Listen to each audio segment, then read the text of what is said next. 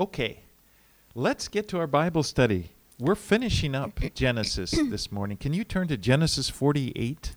はい、では聖書の学びに入りたいと思います。えー今日で創世記が終わりますけれども、48章をお開きください。And let's read verses 1 through 7. 創世記48章の1節から7節をお読みします。これらのことの後、ヨセフにお父上がご病気ですと告げるものがあったので、彼は2人の息子、マナセとエフライムを連れて行った。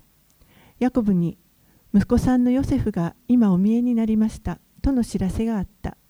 それでイスラエルは力を振り絞って床の上に座った。ヤコブはヨセフに言った。全能の神はカナンの地ルズで私に現れ、私を祝福して仰せられた。見よ、私はあなたに多くの子を与える。あなたを増やし、あなたを多くの民の群れとし、この地をあなたの後の子孫に永遠の所有地として与える。私がエジプトのお前のところにやってくる前に、エジプトの地でお前に生まれたお前の二人の子は、今私の子とする。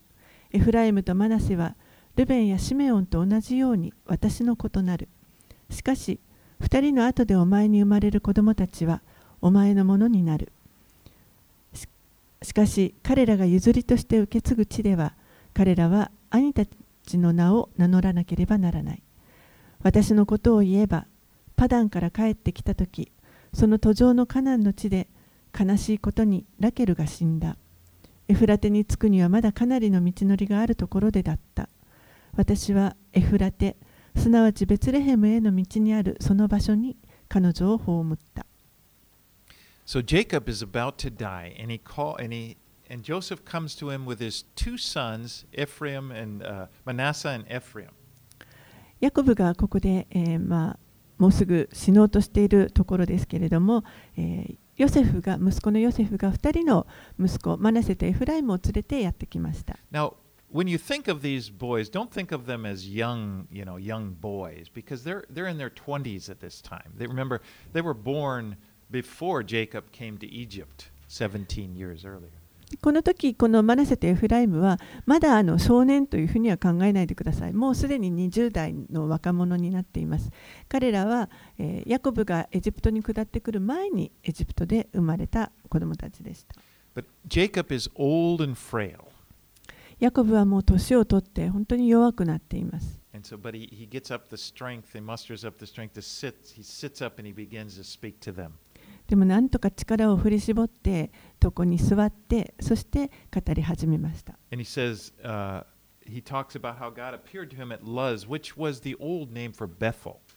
そして、えー、いかに神が、えー、ルズという地で彼に現れてくださったかということを語りますけれども、このルズというのは、えー、ベツレヘムの昔の名前です。ベテルですね。ごめんなさい。this was the place. Remember when Jacob, God appeared to him in a dream when he was fleeing from Esau, and he saw this stairway going into heaven with angels going up and down on it. その場所で、えーヤコブがこの兄エサウから逃げてきた時に、えー天にはしごがかかって見つかいが上り下りしているそういう夢を見ました。 And it was there that God kind of reiterated the promises, the same promises that He made to Abraham, his grandfather, and Isaac, his father. He, he, re- he, he, he gave the same promise to Jacob that he would multiply his descendants and they would have the land of Canaan as their possession. そしてそのベテルで、えー神が、えーもう一度繰り返してヤコブにこの神のご 約束というものを語ってくださいますけれどもこれはアブラハムそしてイサクにも与えられている同じ約束で、えー彼らの子孫を増やし大いに増やしてそして、えーカナンの地を永遠の譲りの地として与えるという約束でした。And in verses 5 and 6, he says, And now your two sons who were born to you in the land of Egypt, before I came to you in Egypt, are mine. Ephraim and Manasseh shall be mine, as Reuben and Simeon are. 5節6節のところで私がエジプトのお前のところにやってくる前にエジプトの地でお前に生まれたお前の二人の子は今私のことするエフライムとマナセはルベンやシメオンと同じように私のことなる Jacob is adopting Ephraim and Manasseh as his own two sons. ヤコブはここでこのエフライムとマナセを自分の息子としてここで養子にしています。And so when, when his descendants, when their descendants go into the promised land, they're going to get a portion, each of them is going to get a portion of the land. And in, in this way, Joseph uh, the, is going to get a double portion. でこれは彼らが、えーこの約束の地カナンの地に入っていった時にえーこの2人の息子たちもまた、えーそれぞれに土地を、あのー割り当て地をもらうということです。それによってヨセフが、え2倍の相続を受けるということになります。Okay, let's read on. Let's read 8 through 22. 8節から22節をお読みします。イスラエルはヨセフの息子たちに気づいて言った。この者たちは誰かヨセフは父に答えた。神がここで私に授けてくださった息子たちです。すると父は私のところに連れてきなさい。彼らを祝福しようと言った。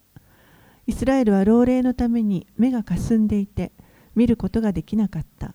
それでヨセフが彼らを父のところに近寄らせると父は彼らに口づけして抱き寄せたイスラエルはヨセフに言ったお前の顔が見られるとは思わなかったのに今こうして神はお前の子孫も私に見させてくださったヨセフはヤコブの膝から彼らを引き寄せて顔を地につけて伏し拝んだ。それからヨセフヨセフは二人を右手でエフライムをイスラエルの左手側に左手でマナセをイスラエルの右手側に引き寄せた。そして二人を彼に近寄らせた。ところがイスラエルは右手を伸ばして弟であるエフライムの頭に置き左手をマナセの頭に置いた。マナセが長子なのに彼は手を交差させたさせたのである。彼はヨセフを祝福して言った。私の先祖はアブラハムとイサクがその見舞いに歩んだ神よ。今日のこの日までずっと私の羊飼いであられた神よ。すべての災いから私をあがなわれた見つかいがこの子供たちを祝福してくださいますように。私の名が先祖アブラハムとイサクの名とともに彼らのうちに受け継がれますように。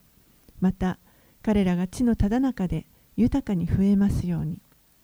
ヨセフは父が右手をエフライムの頭に置いたのを見てそれは間違っていると思い父の手を取ってそれをエフライムの頭からマナセの頭へ移そうとした。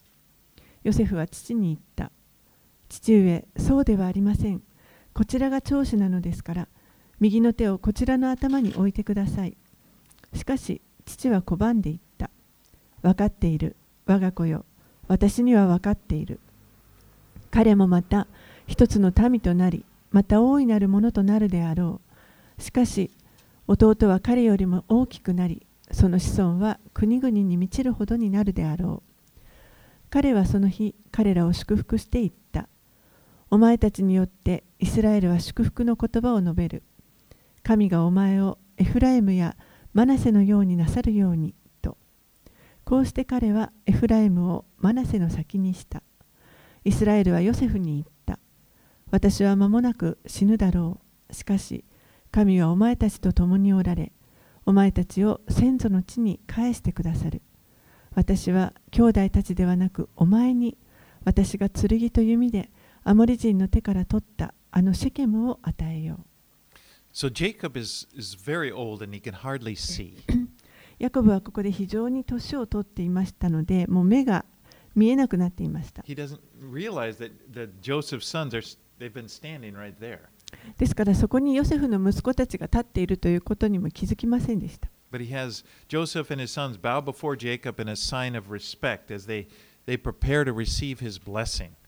ヨセフとそして息子たちは、ヤコブの前にひれ伏して、この、敬意を表しますそして彼らはこれからヤコブから祝福を受けようとしています so Joseph brings the, the, his sons up, up to Jacob, and he puts, he puts uh, Manasseh at Jacob's right hand and Ephraim at his left. And the reason is that Manasseh was the older, so he was expected to get to have greater preeminence.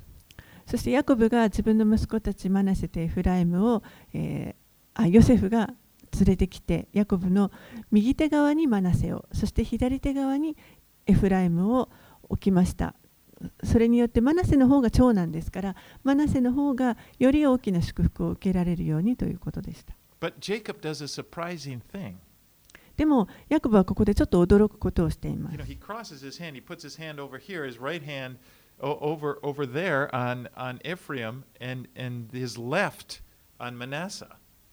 ヤコブはここで手を交差させて右手を左側にいるエフライムの上にそして左手をマナセの上に置きました。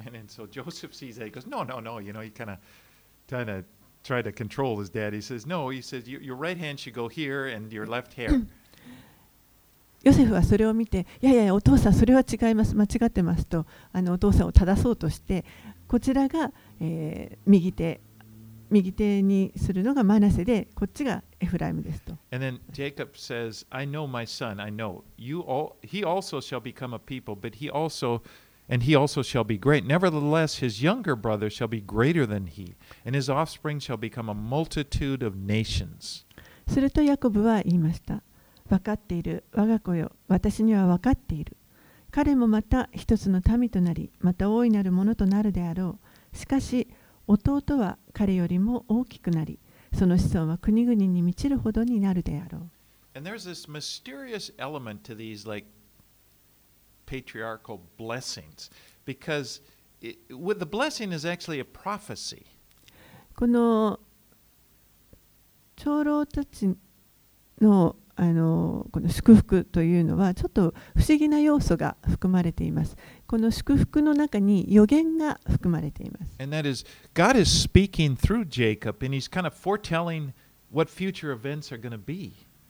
神がヤコブを通して将来どういうことが起こるかということをここで語っておられます。You know, this isn't just Jacob's choice. You know, he kind of, well, I like Ephraim better, so I'm going to give him a better prophecy. No. よくヤコブがあの好んでですね、いや、私はエフライムの方が気に入ってるからエフライムををもっと祝福しようとか、そういうことではありませんでした These words involve future generations and things that Jacob couldn't possibly see himself. 彼がこれから語る言葉というのは、えーヤコブ自身ももうあのよくわからない先のことが見えない中で与えられた言葉を語っていきます。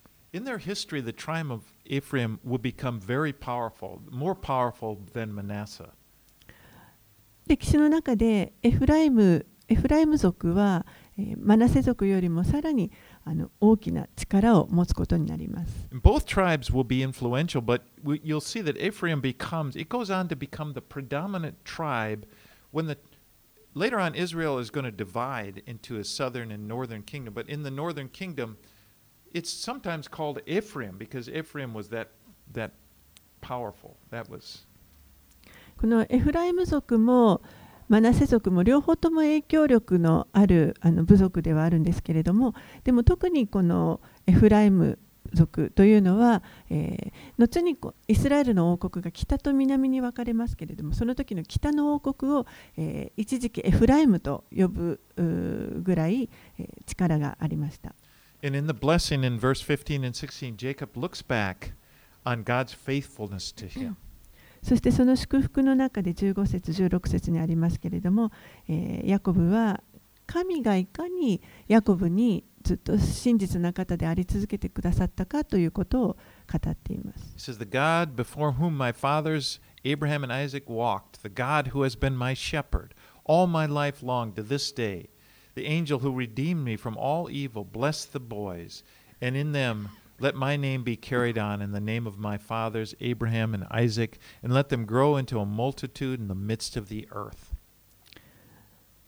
15節16節のところで私の先祖アブラハムとイサクがその見舞いに歩んだ神よ今日のこの日までずっと私の羊飼いであられた神よすべての災いから私をあがなわれた見つかいがこの子供たちを祝福してくださいますように私の名が先祖アブラハムとイサクの名とともに彼らのうちに受け継がれますようにまた彼らが地のただ中で豊かに増えますように So when he looks back, Jacob, and he looks and he sees God as his shepherd who had been shepherding him, taking care of him all of his life. ヤコブは自分の人生を振り返ってずっとこの神が自分の羊飼いのように自分を養ってきてくださったということを思い起こしています And when we look at Jacob's life, it really was a testimony of God's grace. そしてヤコブの人生を見ると確かに、えー神の恵みが本当に常にそこにあるというその大きな証となっていました God, you see, was taking care of him, watching over him. 神がいつもこのヤコブを気にかけてくださってそして、えーあ取り扱ってくださっていま。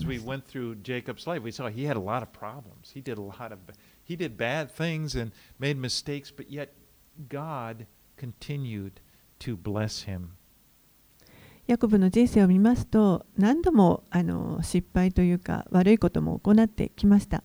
でもそれにもかかわらず神は常にえーヤコブと共におられそして祝福してくださっています And his life is not really a testimony of his personal accomplishments. ですから彼のこの証というのは自分の成し遂げた成功に関する証というものではありませ And ん it's really not, you look at Jacob's life, it's really not a testimony of his faithfulness to God. It was rather, it was a testimony of God's faithfulness to him. またヤコブの神に対する忠実さ信仰の忠実さの証でもなくてむしろ神がヤコブに対して本当に真実であり続けてくださったことの証となっています Jacob. そしてあのヤコブにとって良いことは彼は常にそのことを認めています And you know. 私たちもまたあの持って持つべき証だと思います It's not, our testimony isn't just all the great things we've done for God, but it's God's faithfulness to us. 私たちの証というのは私たちがいかに何かこう信仰的なことを神に対して行ったかということではなくて神が私たちにいかに真実であり続けてくださるかということの証であるべきです。So here, Jacob, he prays that Ephraim and Manasseh would grow, and through, and through them, his name would be carried on. ここでヤコブは、えーエフライムとマナセが、えー成長していってそしてヤコブの名が彼らのうちに受け継がれるようにと祈っていま It's す。interesting that in Hebrews 11, which is sometimes called the Hall of Faith, えーヘブルヘブル人への手紙新約聖書のヘブル人への手紙の11章ここは、えー信仰の伝道というふうにも呼ばれる箇所ですけれども one, one. でその中にの一節にヤコブについて書かれている箇所があり It ます。says 11:21, Hebrews 11:21. By faith, Jacob, when dying, blessed each of his of the sons of Joseph, bowing in worship over the head of his staff. ヘブル人への手紙の11章の21節で信仰によってヤコブは死ぬ時にヨセフの息子たちをそれぞれ祝福しまた自分の杖の上に寄りかかって礼拝しましたとあります Isn't it interesting that of all of the things that Jacob had done in his life, the one thing that landed him in the hall of faith was this. 面白いなと思うのはヤコブが行ってきたさまざまなことを置いてこの最後の信仰の伝道のリストの中に入ったヤコブの、えー行ったことというのはこのヨセフを祝福したことそれがここにあの着地点として書かれています。Okay, let's move on to chapter 49. Let's read 1 and 2. では49章に入って1節2節をお読みします。ヤコブは息子たちを呼び寄せて言った。集まりなさい。私は終わりの日にお前たちに起こることを告げよう。ヤコブの子供たちよ、集まって聞け。お前たちの父、イスラエルに聞け。So now Jacob calls all of his sons together to bless them. ここで今、今度はヤコブは、えすべての息子たちを集めて彼らを祝福しようとしていま And he す。says, That I may tell you what shall happen to you in the days to come. 私は終わりの日にお前たちに起こることを告げようと言っています。And he begins with his oldest son, Reuben. そして一番年上のルベンから始めます。Let's read verses 3 and 4. はい3節4節ルベンよ、お前は我が長子、我が力、我が活力の発砲、威厳と力強さで勝る者。だが、お前は水のように奔放で、お前は他の者に勝ることはない。お前は父のとこに登り、その時それを汚した。彼は私の寝床に登ったのだ。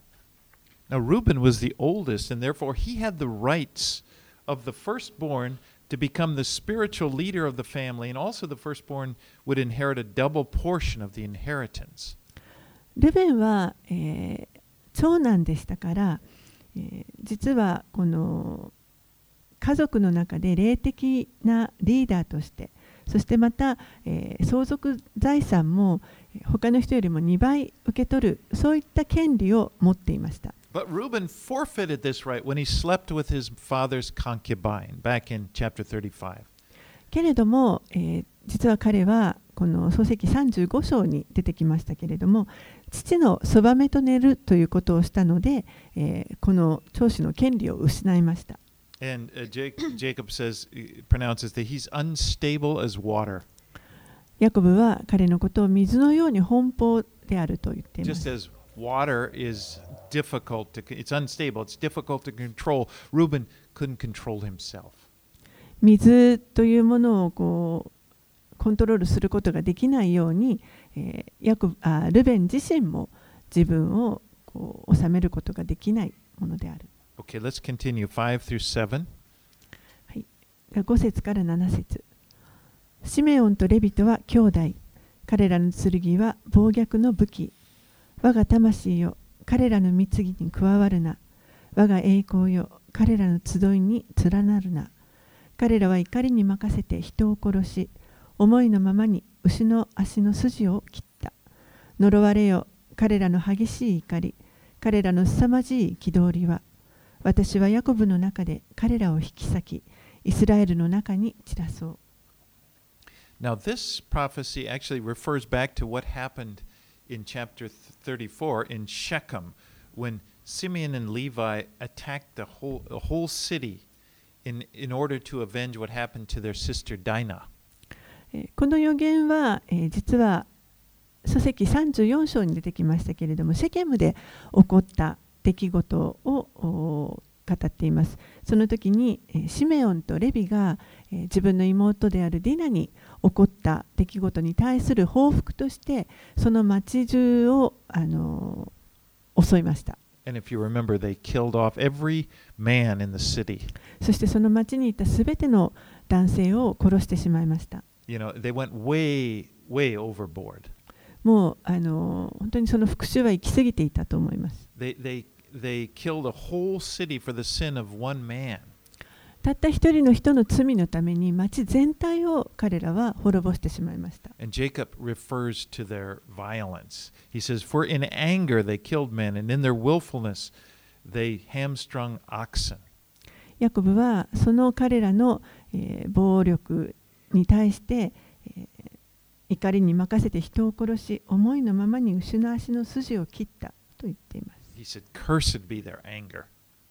もうこの怒りは呪われよと言っています。 It was out of their anger was out of control. 怒りというのはあのもう本当にこのコントロールを失わせるもの You で know, す。 when you look at the Proverbs, when you look through re- the Proverbs, many of them talk about controlling anger and how if it isn't controlled, it will lead to a person's destruction. 信玄の中にはたくさんこの怒りに関する、 えー、言葉が出てきますけれども怒りをあの支配できないとそれはその人を滅ぼしてしまうことになるということが書かれています。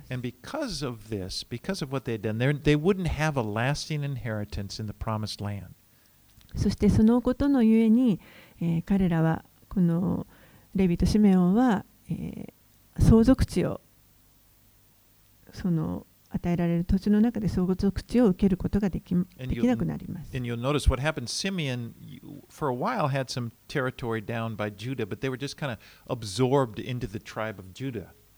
シメオンは、えーまあ、最初の頃はこのユダの隣に土地をあの得ますけれども、でもそのうちにユダ族に吸収されてしまいます。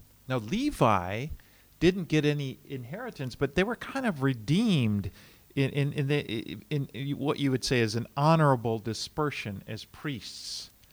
でレビ族は、えー彼らはあの所属地はありませんでしたでも彼らはあのちょっとこう栄誉を持ってその土地全体の中に分散させられています because of what happened in, in Exodus 32, and, and, and then they became the priestly tribe. えー出エジプト記の32章のところで起こった出来事のために、まあ、彼らは、えー祭司としてその地の、えー全体のところにあの散らされていくということです。They didn't get any in territory, but they did get cities throughout all the territories. 自分たちのその土地というのは与えられませんでしたけれどもでもその、えーいろんな部族の土地の中に自分たちの町を与えられました。Let's read 8 through 12. 8節から12節をお読みします。ユダよ、兄弟たちはお前をたたえる。お前の手は敵の首の上にあり、お前の父の子らはお前を不死拝む。ユダは父の子、我が子よ、お前は獲物によって成長する。お獅子のように、目獅子のようにうずくまり、身を伏せる。誰がこれを起こせるだろうか。王権はユダを離れず、王爵はその足の間を離れない。ついには彼が城に来て、諸国の民は彼に従う。彼は自分のロバをブドウの木に、メロバの子を良いブドウの木につなぐ。彼は自分の衣をブドウ酒で、衣服をブドウの汁で洗う。目はブドウ酒よりも色濃く、歯は乳よりも白い。Now, Judah has much better things prophesied about him than his older brothers. ユダはあこの他の自分の兄たちよりも、えーさらに大きな祝福の予言をいただいていま He's す。compared to a lion. 彼は獅子と比べられていま And す。he's told, The scepter shall not depart from Judah. そして王権はユダを離れずと言われました。And this is very significant because starting with King David, uh, Judah would become the ruling tribe of Israel. これはとても大切です。えーダビデ王から始まって、このユダ族から王が、イスラエルを治める王がずっと続いて出ていきま And す。 even though the, the Israel would be divided into a northern and southern king, kingdom, God always recognized the kingdom of Judah as being uh, the, the, the kings, the true, the true kings of Israel. えー途中でこのイスラエルの王国が北と南に分かれたとしても、でも.分かれたとしても、えーこのユダ族ダビデの子孫が、えー常にイスラエルの、えー究極的な王が出るその部族になっています.そしてメシアはこのユダ族から出てきます.究極的なイスラエルの王です And of course, I'm talking about Jesus. でもちろんそれはイエス・キリストのことを指しています And in Revelation 5 5, we see that Jesus is called, the title he's given is the Lion of the tribe of Judah. 黙示録の5章の5節を見ますとこのイエスのことをユダ族から出た獅子というふうに呼ばれています Okay, let's move to Zebulun, verse 13. えー13節をお見せします。ゼブルンは海辺に、船のつく岸辺に住む。その境はシドンにまで至る。So Jacob now kind of skips down. He's been following the birth order, but he jumps down to the 10th son born, but he's kind of keeping to the sons of Leah. えーヤコブはここでずっとあの年代順に上から祝福してきましたけれども、えーちょっと飛ばして10番目の息子にあたるゼブルンの、えーを祝福していますけれども、えーそれでもこれはこのレアの子供たちの順番になっています。If you had one of those, some Bibles have maps and showing the territory of uh, that was dispersed. It's kind of useful here, but you'll see that Zebulun is located up north in the area of the Sea of Galilee. えーまあ、聖書によってはあのー地図が載っているものもあると思いますのであのそれがまた助けになると思うんですけれども、えー、このゼブルンというのはイスラエルの中でも北の方ですねガリラヤ湖の近くに位置しています。But その interesting, 土地を得まし it's た。not actually, it doesn't come up to Sidon, like this prophecy said. でもその、あのーここで予言されているようにシドンのところまでは行ってないのがわかります。You know, one, one, re, one theory is that Sidon was the major city of Phoenicia, which was running along the border there, and which Zebulun came up to them. え一つの学説としては、えーこのシドンというのは、まあ、フェニキアの、あの主要な町ですけれども、えーまあ、そこまでかつてはゼブルンが、あの取ったことがあるのではないかという説があります。Okay, Issachar is 14 through 18. はい、14節から18節。イッサカルはたくましいロバ。2つの蔵袋の間に身を伏せる。彼は休息の地が快く。その地が麗しいのを見る。しかし肩は重荷を負ってたわみ。区役を強いられる奴隷となる。ダンは自分の民をイスラエルの部族の一つとして裁くダンは道の傍らの蛇となれ通りの脇のマムシとなれ彼が馬のかかとを噛むと乗り手は後ろに落ちる主よあなた私はあなたの救いを待ち望む Now, Issachar was a very large tribe. It was actually, in, in Numbers 26, it's the third largest in that census. イッサカルというのはあのこれもまた大きな部族になっていて、えー民数記の中でこの人口調査をした時にも3番目に大きな部族でした。で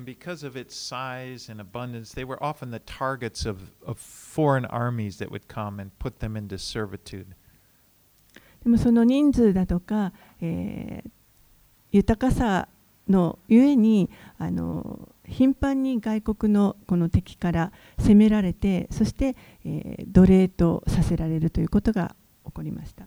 Mm, okay. um, let's move to Dan in 16 through 18. Uh, Verses 16 through 18. I've just read. あ、sorry.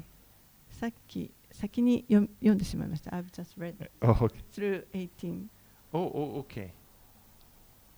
イッサカル。ごめんなさい。ダンを先に読んでしまいました。もう一回読みます。16節から18節 ダンは自分の民をイスラエルの部族の一つとして裁く。ダンは道の傍らの蛇となれ、通りの脇のマムシとなれ、彼が馬のかかとを噛むと乗り手は後ろに落ちる。主よ、私はあなたの救いを待ち望む。The tribe of Dan had a is will have a history of violence and treachery. このダン部族の歴史は、えー暴力とそして裏切りの歴史です。And they did have problems. They, they it, it, was it was called to be a judge or a leader, but they they just kind of ended up being a troublesome tribe, and it, often they fell into idolatry.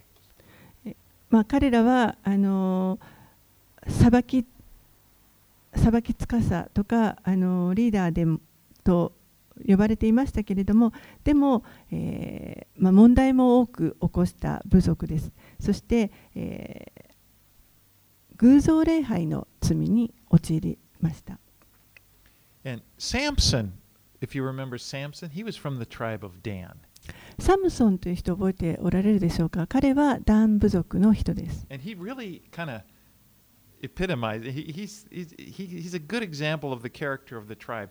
They were strong, but they caused a lot of problems.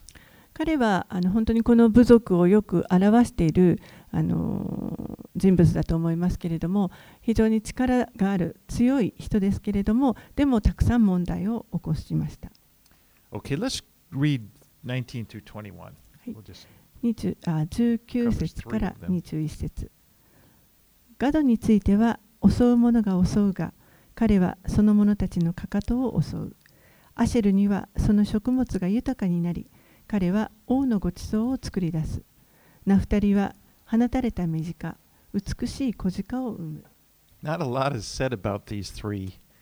この三つの部族についてはあんまり 多くのことは語られてません。ちょっともうエネルギーが力尽きたのかもしれません。I don't know. But、uh... They, they were all up in this area around the Sea of Galilee. これらの部族はみんなこのガリラヤ湖のあの周りの土地を得ました。But now Jacob comes to Joseph, and he's gonna he has a lot more to say. そしていよいよヨセフにあの関するよあの祝福ですけれども、えーヨセフに対してはたくさん話すことがあります。22 through 26. 22節から26節をお読みします。ヨセフは実を結ぶ若枝、泉のほとりの実を結ぶ若枝、その枝は柿を越える。弓を射る者は激しく彼を責め、彼を射て苦しめた。しかし彼の弓はいつも固く張られ、彼の腕は素早い。ヤコブの力強き方の手から、そこからイスラエルの岩である牧者が出る。お前を助けるお前の父の神によって、お前を祝福する全能者によって、上よりの天の祝福、下に横たわる大水の祝福、乳房と鯛の祝福があるように。お前の父の祝福は、私の親たちの祝福に勝り、永遠の丘の極みにまで及ぶ。これらがヨセフの頭の上に、兄弟たちの中から襟抜かれた者の頭の頂にあるように。So this prophecy is a picture of prosperity. この予言は、えー本当に繁栄の予言になっています We。see some references to Joseph personally in his past. You know, the, the difficult things. Joseph was hated, you remember.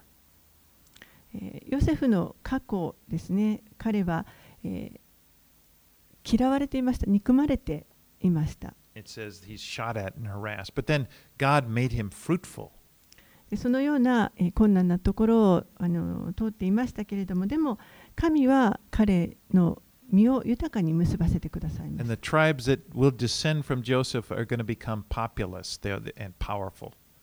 そして、えー、彼から出るこの子孫というのは、えー、本当に多くの、あの、人数が増えて、そして力のある部族になっていきます。そして、えー、一番最後、えー、一番下の弟ベニヤミン Let's read verse 27. 27節ベニヤミンは神裂く狼朝には獲物を食らい夕には略奪したものを分ける The tribe of Benjamin is going to be known for their ferocious warriors, but they also caused a lot of problems. このベニヤ民族というのは実はあのとても残忍な兵士としてよく知られていましたそして、えー彼らはたくさんの問題を引き起こします And, and the, the story in Judges 20 comes to mind where they, they ended up going to war against the rest of Israel, and even though they were much smaller, they, they inflicted a lot of casualties.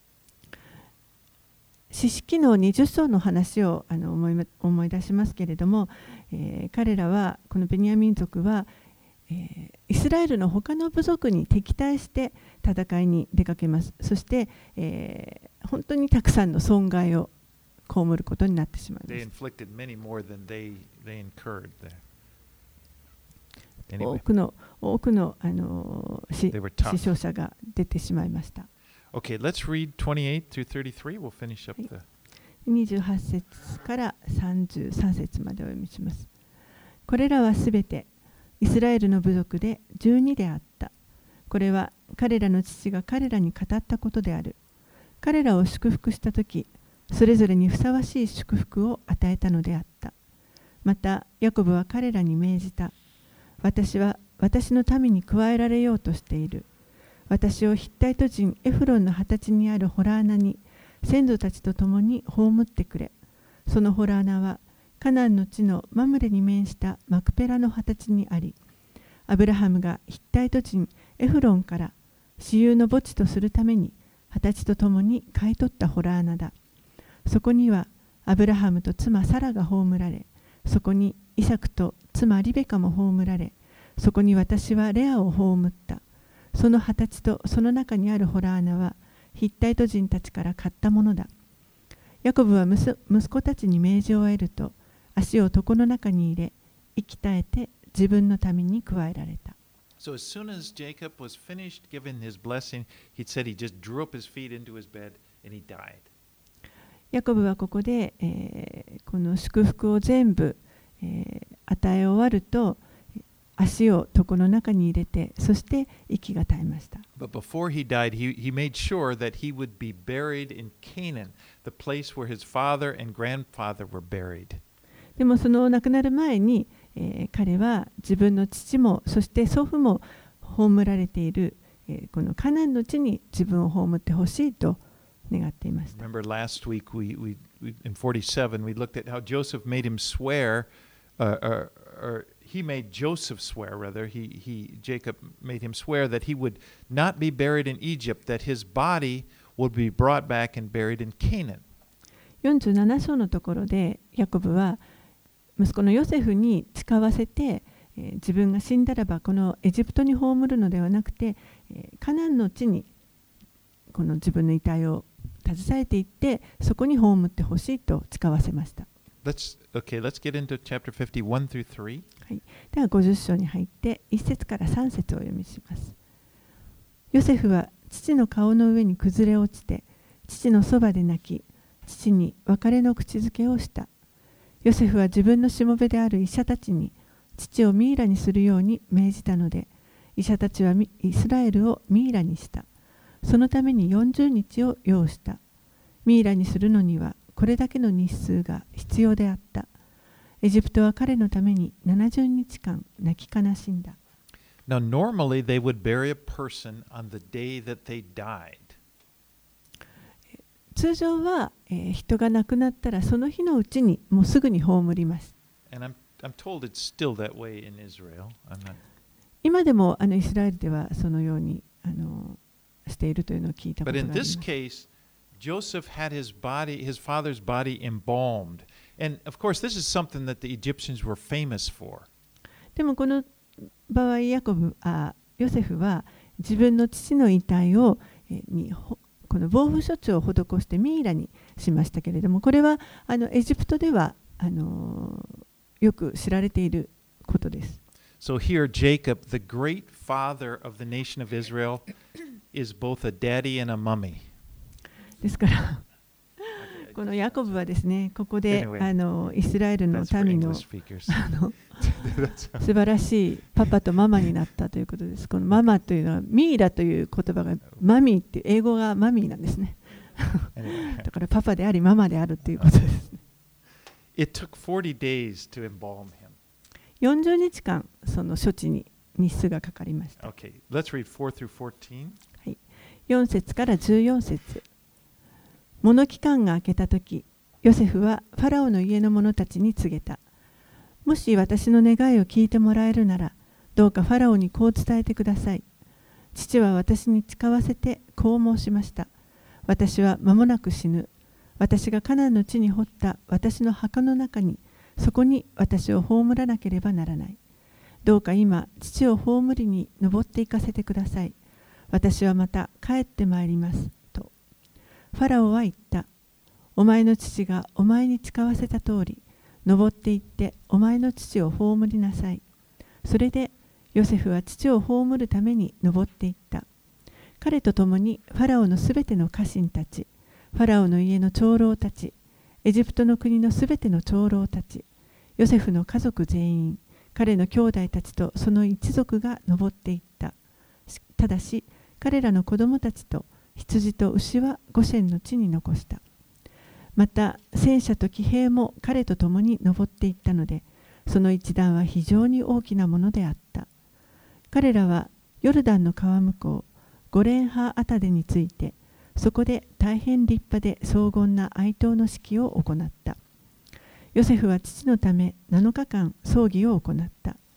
その地の住民のカナン人は、ゴレンハアタデのこの葬儀を見て、これはエジプトの荘厳な葬儀だと言った。それゆえ、その場所の名はアベル・ミツライムと呼ばれた。それはヨルダンの川向こうにある。ヤコブの息子たちは父が命じた通りに父に行った。息子たちは彼をカナンの地に運びマクペラの二十歳のホラー穴に葬ったそれはマムレに面していてアブラハムが私有の墓地にしようとヒッタイト人エフロンから二十歳とともに買ったものであるヨセフは父を葬った後兄弟たちおよび父を葬るために一緒に登ってきたすべての者たちと共にエジプトに戻った。This was a very dramatic burial.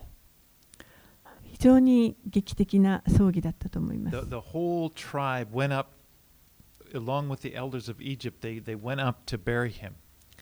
えー一族全員が、そして、えーエジプトの長老たちもあ含めてみんながこのヤコブのヤコブを葬るために出かけていきまし they, た。they went up to the threshing floor of Atad and spent seven days there mourning for him. そしてこのゴレンハ・アタデというところについて、そこで7日間彼のためにえー喪に服しました。We, we, you know, we don't really know exactly where this place was, but verse 11 indicates that it was on the west side of the Jordan. この場所がはっきりどこかということはちょっと分かりませんけれどもでも11節にありますけれどもえヨルダン川の西側であったということが分かります But the inhabitants, the people that live there, they watch this. This, this big entourage comes up from Egypt, and, and then they observe seven days in their mourning, and they're just kind of really impressed by it. でそのあの地に住んでいた住人たちは、えーこの荘厳な葬儀がですね7日間にわたって行われる様子を見て本当にあの驚いたと思います。But then after that, Jacob's family and then went up to Machpelah and buried their father in the field where Abraham was buried. そしてヤコブとその家族は、えーマクペラというところまで行って、えーそこの二十歳にアブラハムが葬られているその二十歳にヤコブを葬りました。So here now Jacob's body finally comes to rest in Canaan, the land that God had promised him and his father and grandfather that to give to his descendants. ヤコブのヤコブが遺体になってようやく、えーこの神が、えー与えると約束してくださった地、えー父アブラハムそして、えーイサクに与えられたその約束の地にやっとお安住することができました One day his body is going to be resurrected. そしてやがていつの日か、えー彼のあのこの遺体はまた復活します as will yours. 皆さんも同じです。ですから、いつの日か私たちはこのヤコブと直接話をすることができます。直接彼の経験を聞くことができます。はい、15節から21節を読みします。ヨセフの兄弟たちは自分たちの父が死んだのを見たとき、ヨセフは我々を恨んで、我々が彼に犯したすべての悪に対して仕返しをするかもしれないと言った。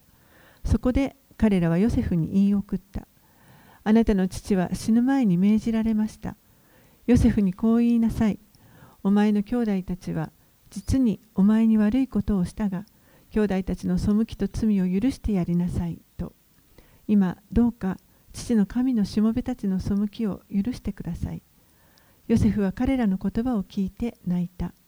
彼の兄弟たちも来て彼の前にひれ伏していった。ご覧ください。私たちはあなたの奴隷です。ヨセフは言った。恐れることはありません。どうして私が神の代わりになることができるでしょうか。あなた方は私に悪を図りましたが神はそれを良いことのための計らいとしてくださいました。それは今日のように多くの人が生かされるためだったのです。ですからもう恐れることはありません私はあなた方もあなた方の子供たちも養いましょうこのようにヨセフは彼らを安心させ優しく語りかけた So after Jacob died, Joseph's brothers they started to get worried. Okay, that now our father's dead. Remember, Joseph is a very powerful man, so they said now he's going to take revenge on us for the evil that we did to him. ヨセフの兄たちは父が亡くなった後えーこれでこの自分たちが悪いことをしたヨセフが今やエジプトで本当にあの権力のある人物ですから、えーもしかしたら自分たちに復讐をしてくるかもしれないないと心配し始めます。You know, they're thinking back, they, they sold him as a slave into Egypt those many years ago. 何年も前に兄たちはこのヨセフを奴隷としてエジプトに売りました。And so they tell him, they said, Well, Joseph, you know, our father asked uh, that you would, uh, you know, forgive us. ですから兄たちはヨセフに対して私たちの父があなたに私たちを許すようにと言っておられましたと言います。Now, this really grieves Joseph. このことがヨセフを本当に悲しませました。He doesn't want them to feel guilty. 彼は兄たちにその罪悪感を覚えていてほしくないと思っています。もうすでに彼らを許していました。もうそれは過去に終わった出来事でした。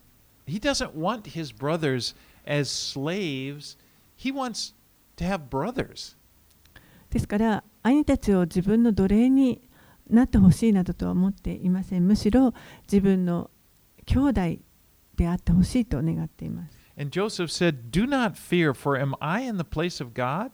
As for you, you meant evil against me, but God meant it for good. そしてヨセフは言いました。恐れることはありません。どうして私が神の代わりになることができましょうできるでしょうか。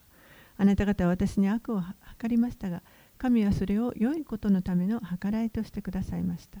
Now it's clear what they did to him was evil. It was very evil. ここではっきりしてるのは、兄たちがヨセフに行ったことというのは、これは悪いことでした。あそんな大したことじゃないよって言ったわけではありません。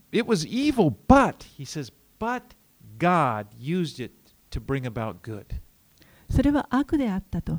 けれども、それを神が用いて良いことのために使ってくださった。God had used that to save their entire family. そのことを用いて神がこの家族全体を救ってくださったんだと言っています。And so he's saying, you know, he's, he's changing perspective. Get your eyes off yourself, but think of what God has done. Rejoice, be happy in what God has done. ですから自分たちのことに目を向けるのではなくて神に視点を持っていってそして神が行ってくださったことを喜ぶということを言っています。You know, God has forgiven all 神は私たち全てのものをもう本当に大きな代価を支払って、えー、許してくださいました。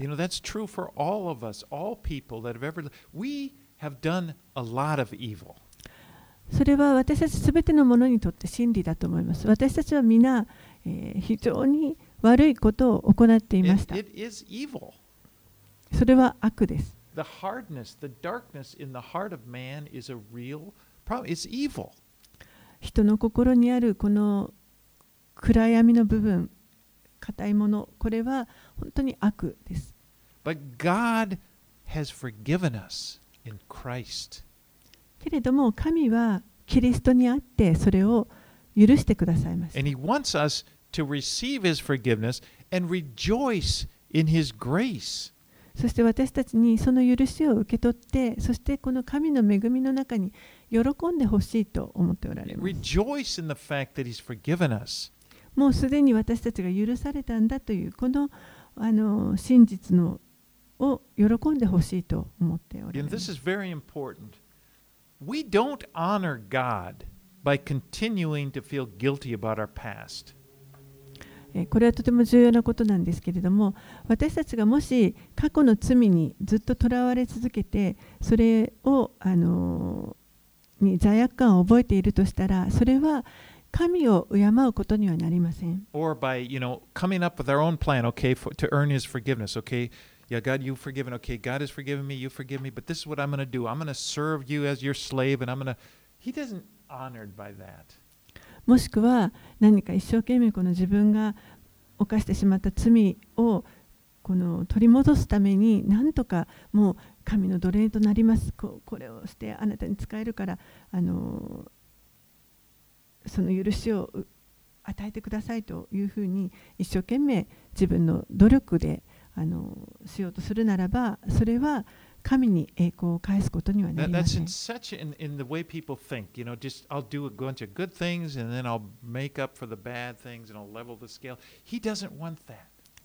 多くの人たちがついそう考えてしまいます。悪いことがたくさんあるので、それをなとか良い行いでカバーしようというふに考えがちなんですけれども、それは神が望んで願っておられることではありません。神は私たちに神を神ご自身を喜んでほしいと願っておられ in ま the す。good things that He has done. もうすでに行ってくださった、私たちのために行ってくださった良いことを喜んでほしい。Okay, let's finish up now 22 through 26. 最後22節から26節をお読みします。ヨセフとその一族はエジプトに住み、ヨセフは110歳まで生きた。ヨセフはエフライムの子孫を3代まで見た。マナセの子、マキルの子供たちも生まれて、ヨセフの膝に抱かれた。ヨセフは兄弟たちに言った。私は間もなく死にます。しかし、神は必ずあなた方を顧みて、あなた方をこの地からアブラハム、イサク、ヤコブに誓わ誓われた地へ登らせてくださいます。ヨセフはイスラエルの子らに誓わせて、神は必ずあなた方を顧みてくださいます。その時、あなた方は私の意外をここから携え上ってください。と言った。ヨセフは110歳で死んだ。彼らはヨセフをエジプトでミイラにし、棺に収めた。So now we, we come to the end of the book of Genesis. これで、えー創世記が終わりになります I。mean, it was such an amazing book. We, in Genesis, we saw how God created this world, and, and, and then we watched and we saw how evil came into this world. えーこの世があのどのように作られたかというその始まりも見てきましたしそして、えーこの世にこの悪がどうやって入り込んできたかというところも見てきました And then we've seen the beginning of God's plan to redeem the world from evil. そしてこの悪からこの世を救い出すその神のご計画の始まりも見てきましたそして神が種を植えられました and this seed is eventually you, it, it's going to grow. it- It's going to eventually lead to and to bear fruit in the person of Jesus Christ, a descendant of Jacob, a descendant of Israel. それがその種が、まあえーこのイスラエルの子孫、えーヤコブの子孫になりますけれども、えーそれが、えーこのイスラエルを救うものになっていきます。And just like we've seen that God had a plan to save the nation of Israel through Joseph, he has a bigger plan where he's saving the whole world through Jesus. そして神がこのヨセフを通してえーイスラエルの民を救われたように、えーさらにこの大きな救いというものをイエス・キリストを通してこの世にもたらそうとしてください。それがこの聖書全体が語っている。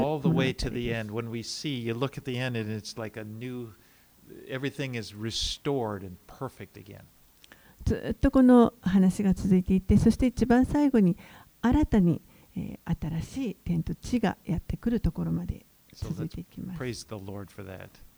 神を褒めたたえたいと思います。Let's let's just uh, let's end in prayer. はい、お祈りします。Lord, we do thank you that you've given us a glimpse of your wonderful plan for this world.